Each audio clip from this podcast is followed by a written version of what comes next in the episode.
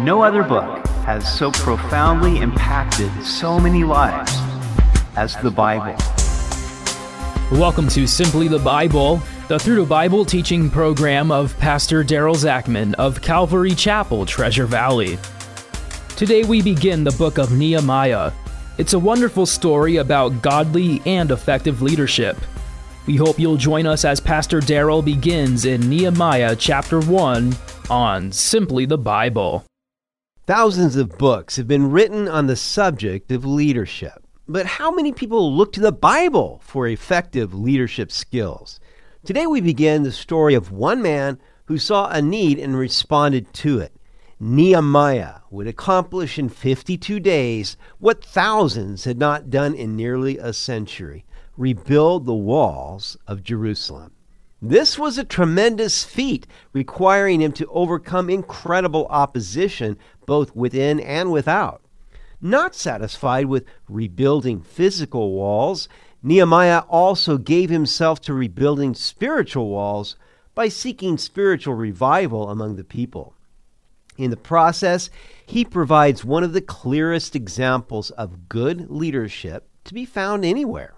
Whether you're a homemaker, Sunday school teacher, job supervisor, technician, or church elder.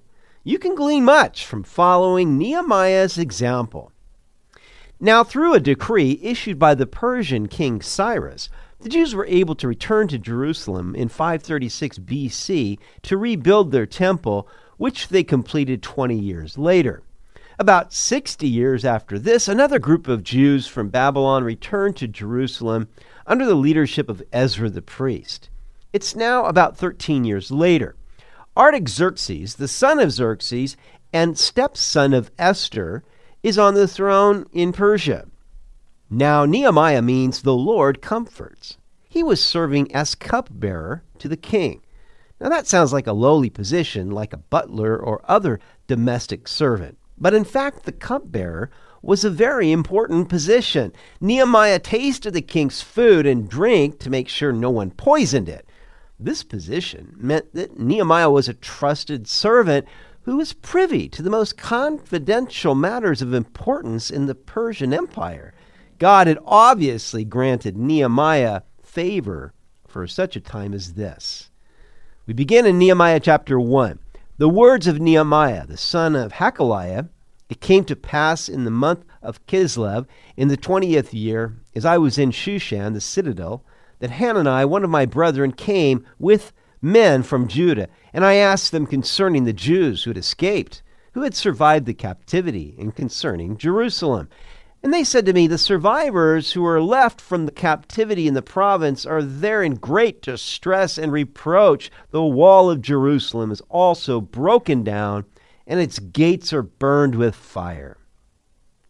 The month of Kislev was the November December time of year. Nehemiah was in the citadel of Shushan, which was one of three Persian royal cities. It was in the twentieth year of the reign of King Artaxerxes when Nehemiah's brother Hanani came with men from Judah, and Nehemiah inquired about the welfare of the exiles and the condition of Jerusalem. This tells us much about Nehemiah's character. He was in a position of prestige, influence, and comfort in the royal court, but his concern was for his fellow Jews who were seeking to rebuild Jerusalem. Nehemiah wanted to know the truth, no matter how painful it was to hear.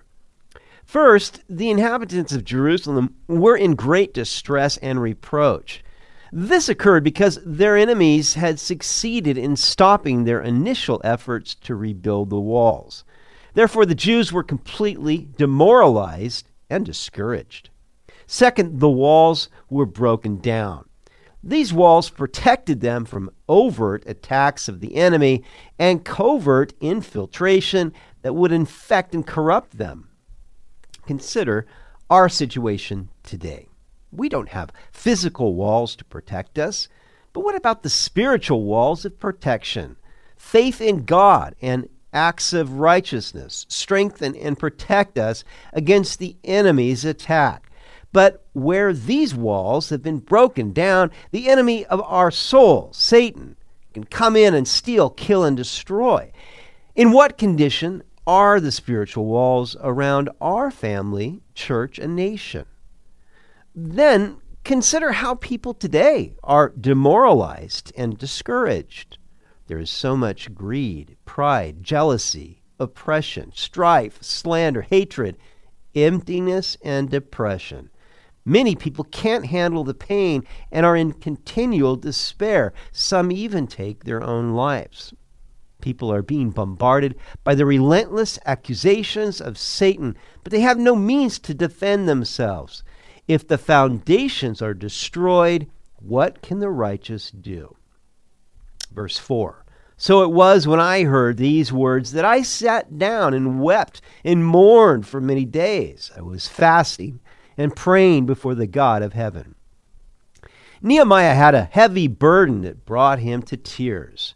I would venture to say that no great work for the Lord is ever accomplished without a genuine burden. Nehemiah's burden for his people was so heavy that he wept and mourned for many days. I am humbled and challenged by Nehemiah's example. He had a great heart of compassion for his suffering people. Augustine prayed to the Lord, Thou didst weep for thy dead friend, and thou didst weep over the city that was to perish. I beseech thee, O good Jesus, through these most blessed tears, and through all thy tenderness, by which thou didst wondrously come to our aid, who were lost, grant me this grace of tears my soul so longs for, and now begs of thee. For without thy gift of it I cannot possess it by thy Holy Spirit, who softens the hard hearts of sinners and moves them to tears, grant me the grace of tears. I believe this is what we need in the church today the grace gift of tears. Our hearts must be broken over the things that break our Lord's heart. We need the Holy Spirit to soften our hearts and move us to tears. Nehemiah did more than weep and mourn. He also fasted and prayed. In fact, he would spend the next four months in prayer. When you are overwhelmed by problems, what do you do? Nehemiah was a man who accomplished much because he prayed much. And I said, I pray, Lord, O God of heaven, O great and awesome God, you who keep your covenant and mercy with those who love you and observe your commandments, please let your ear be attentive and your eyes open, that you may hear the prayer of your servant, which I pray before you now day and night for the children of Israel, your servants. This is the first of 12 instances of prayer in the book of Nehemiah. Now, we don't pray instead of work, nor do we work instead of prayer. We pray so that we can effectively work. Speaking of the modern church, Alan Redpath said, There is too much working before men, and too little waiting before God. Nehemiah begins his prayer in praise and worship. As you study the Bible, you'll notice that prayers that get answered almost always begin with worship. When we come with a heavy burden, we must first learn to focus upon the greatness and awesomeness of God. He faithfully keeps his covenant and mercy with everyone who loves him and keeps his word. We must get our eyes off the greatness of our problem and onto the greatness of our God. Focus on your problem and get stressed. Focus on yourself and be depressed. Or focus on God, and be blessed. Nehemiah prays that the Lord would listen to his prayer. We have a wonderful promise in the New Testament. 1 John 5:14 says, "Now this is the confidence that we have in him that if we ask anything according to his will, he hears us. And if we know that he hears us, whatever we ask, we know that we have the petitions that we have asked of him." God has given us His Word that reveals His will so that we may pray with confidence and know that He hears our prayers. Nehemiah continued, I confess the sins of the children of Israel which we have sinned against you, both my father's house and I have sinned. We have acted very corruptly against you and have not kept the commandments, the statutes, nor the ordinances which you commanded your servant Moses.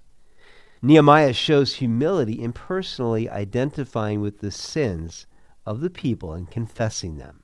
The sins that led to the Babylonian captivity occurred about 160 years earlier, yet Nehemiah confesses them as though they had just happened. Nehemiah acknowledges the Lord's righteousness and their wickedness. Remember, I pray, the word that you commanded your servant Moses, saying, If you are unfaithful, I will scatter you among the nations. But if you return to me and keep my commandments and do them, though some of you were cast out to the farthest part of the heavens, yet I will gather them from there and bring them to the place which I have chosen as a dwelling for my name. Now these are your servants and your people, whom you have redeemed by your great power and by your strong hand.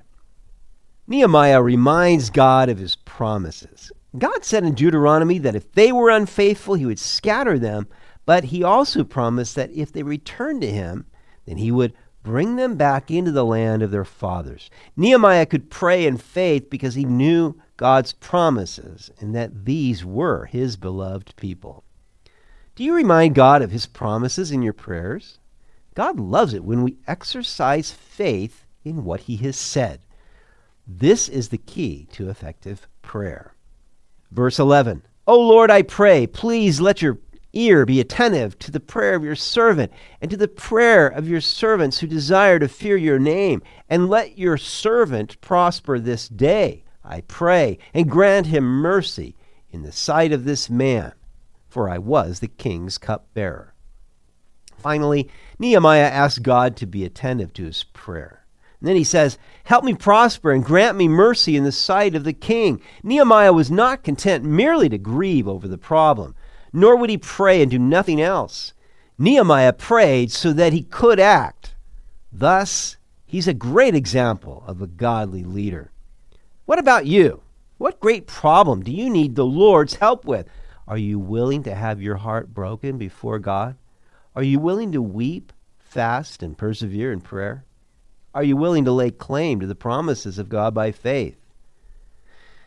I meet with a group of men every Wednesday morning at 6 a.m. One of the men who prays with us has a mom who's 95 years old and who is Catholic. And he's spoken to her about his personal relationship with Christ and her need to know Jesus, and she would never listen. His heart has been broken as he has watched the health of his mom fail. And so we have prayed that God would give him an opportunity. Well, this last week, that opportunity came. And she admitted that she was a sinner for the first time. And she asked, Well, how can I be saved? And so he was able to pray with her to receive Christ. Let me tell you, he is one happy man today to see how God has answered his prayer. Look around. People are distressed and desperate everywhere. The walls of righteousness are broken down. We cannot sit comfortably and do nothing. May our hearts be broken over the things that break God's heart. And may we pray earnestly until God opens the door and shows us what to do. That is how we make a difference like Nehemiah. You've been listening to Simply the Bible, the Through the Bible teaching program of Pastor Daryl Zachman of Calvary Chapel, Treasure Valley. For more information about our church, please visit our website at calvarytv.org. To listen to other episodes, go to 941thevoice.com or check out our iTunes podcast. If you have questions or comments, please call or text us at 208 319 4860. That's 208 319 4860. Tomorrow we'll see where Nehemiah asks King Artaxerxes for permission to go to Jerusalem and rebuild the walls of Jerusalem. It's the start of a great adventure. We hope you'll join us as we continue in the book of Nehemiah on Simply the Bible.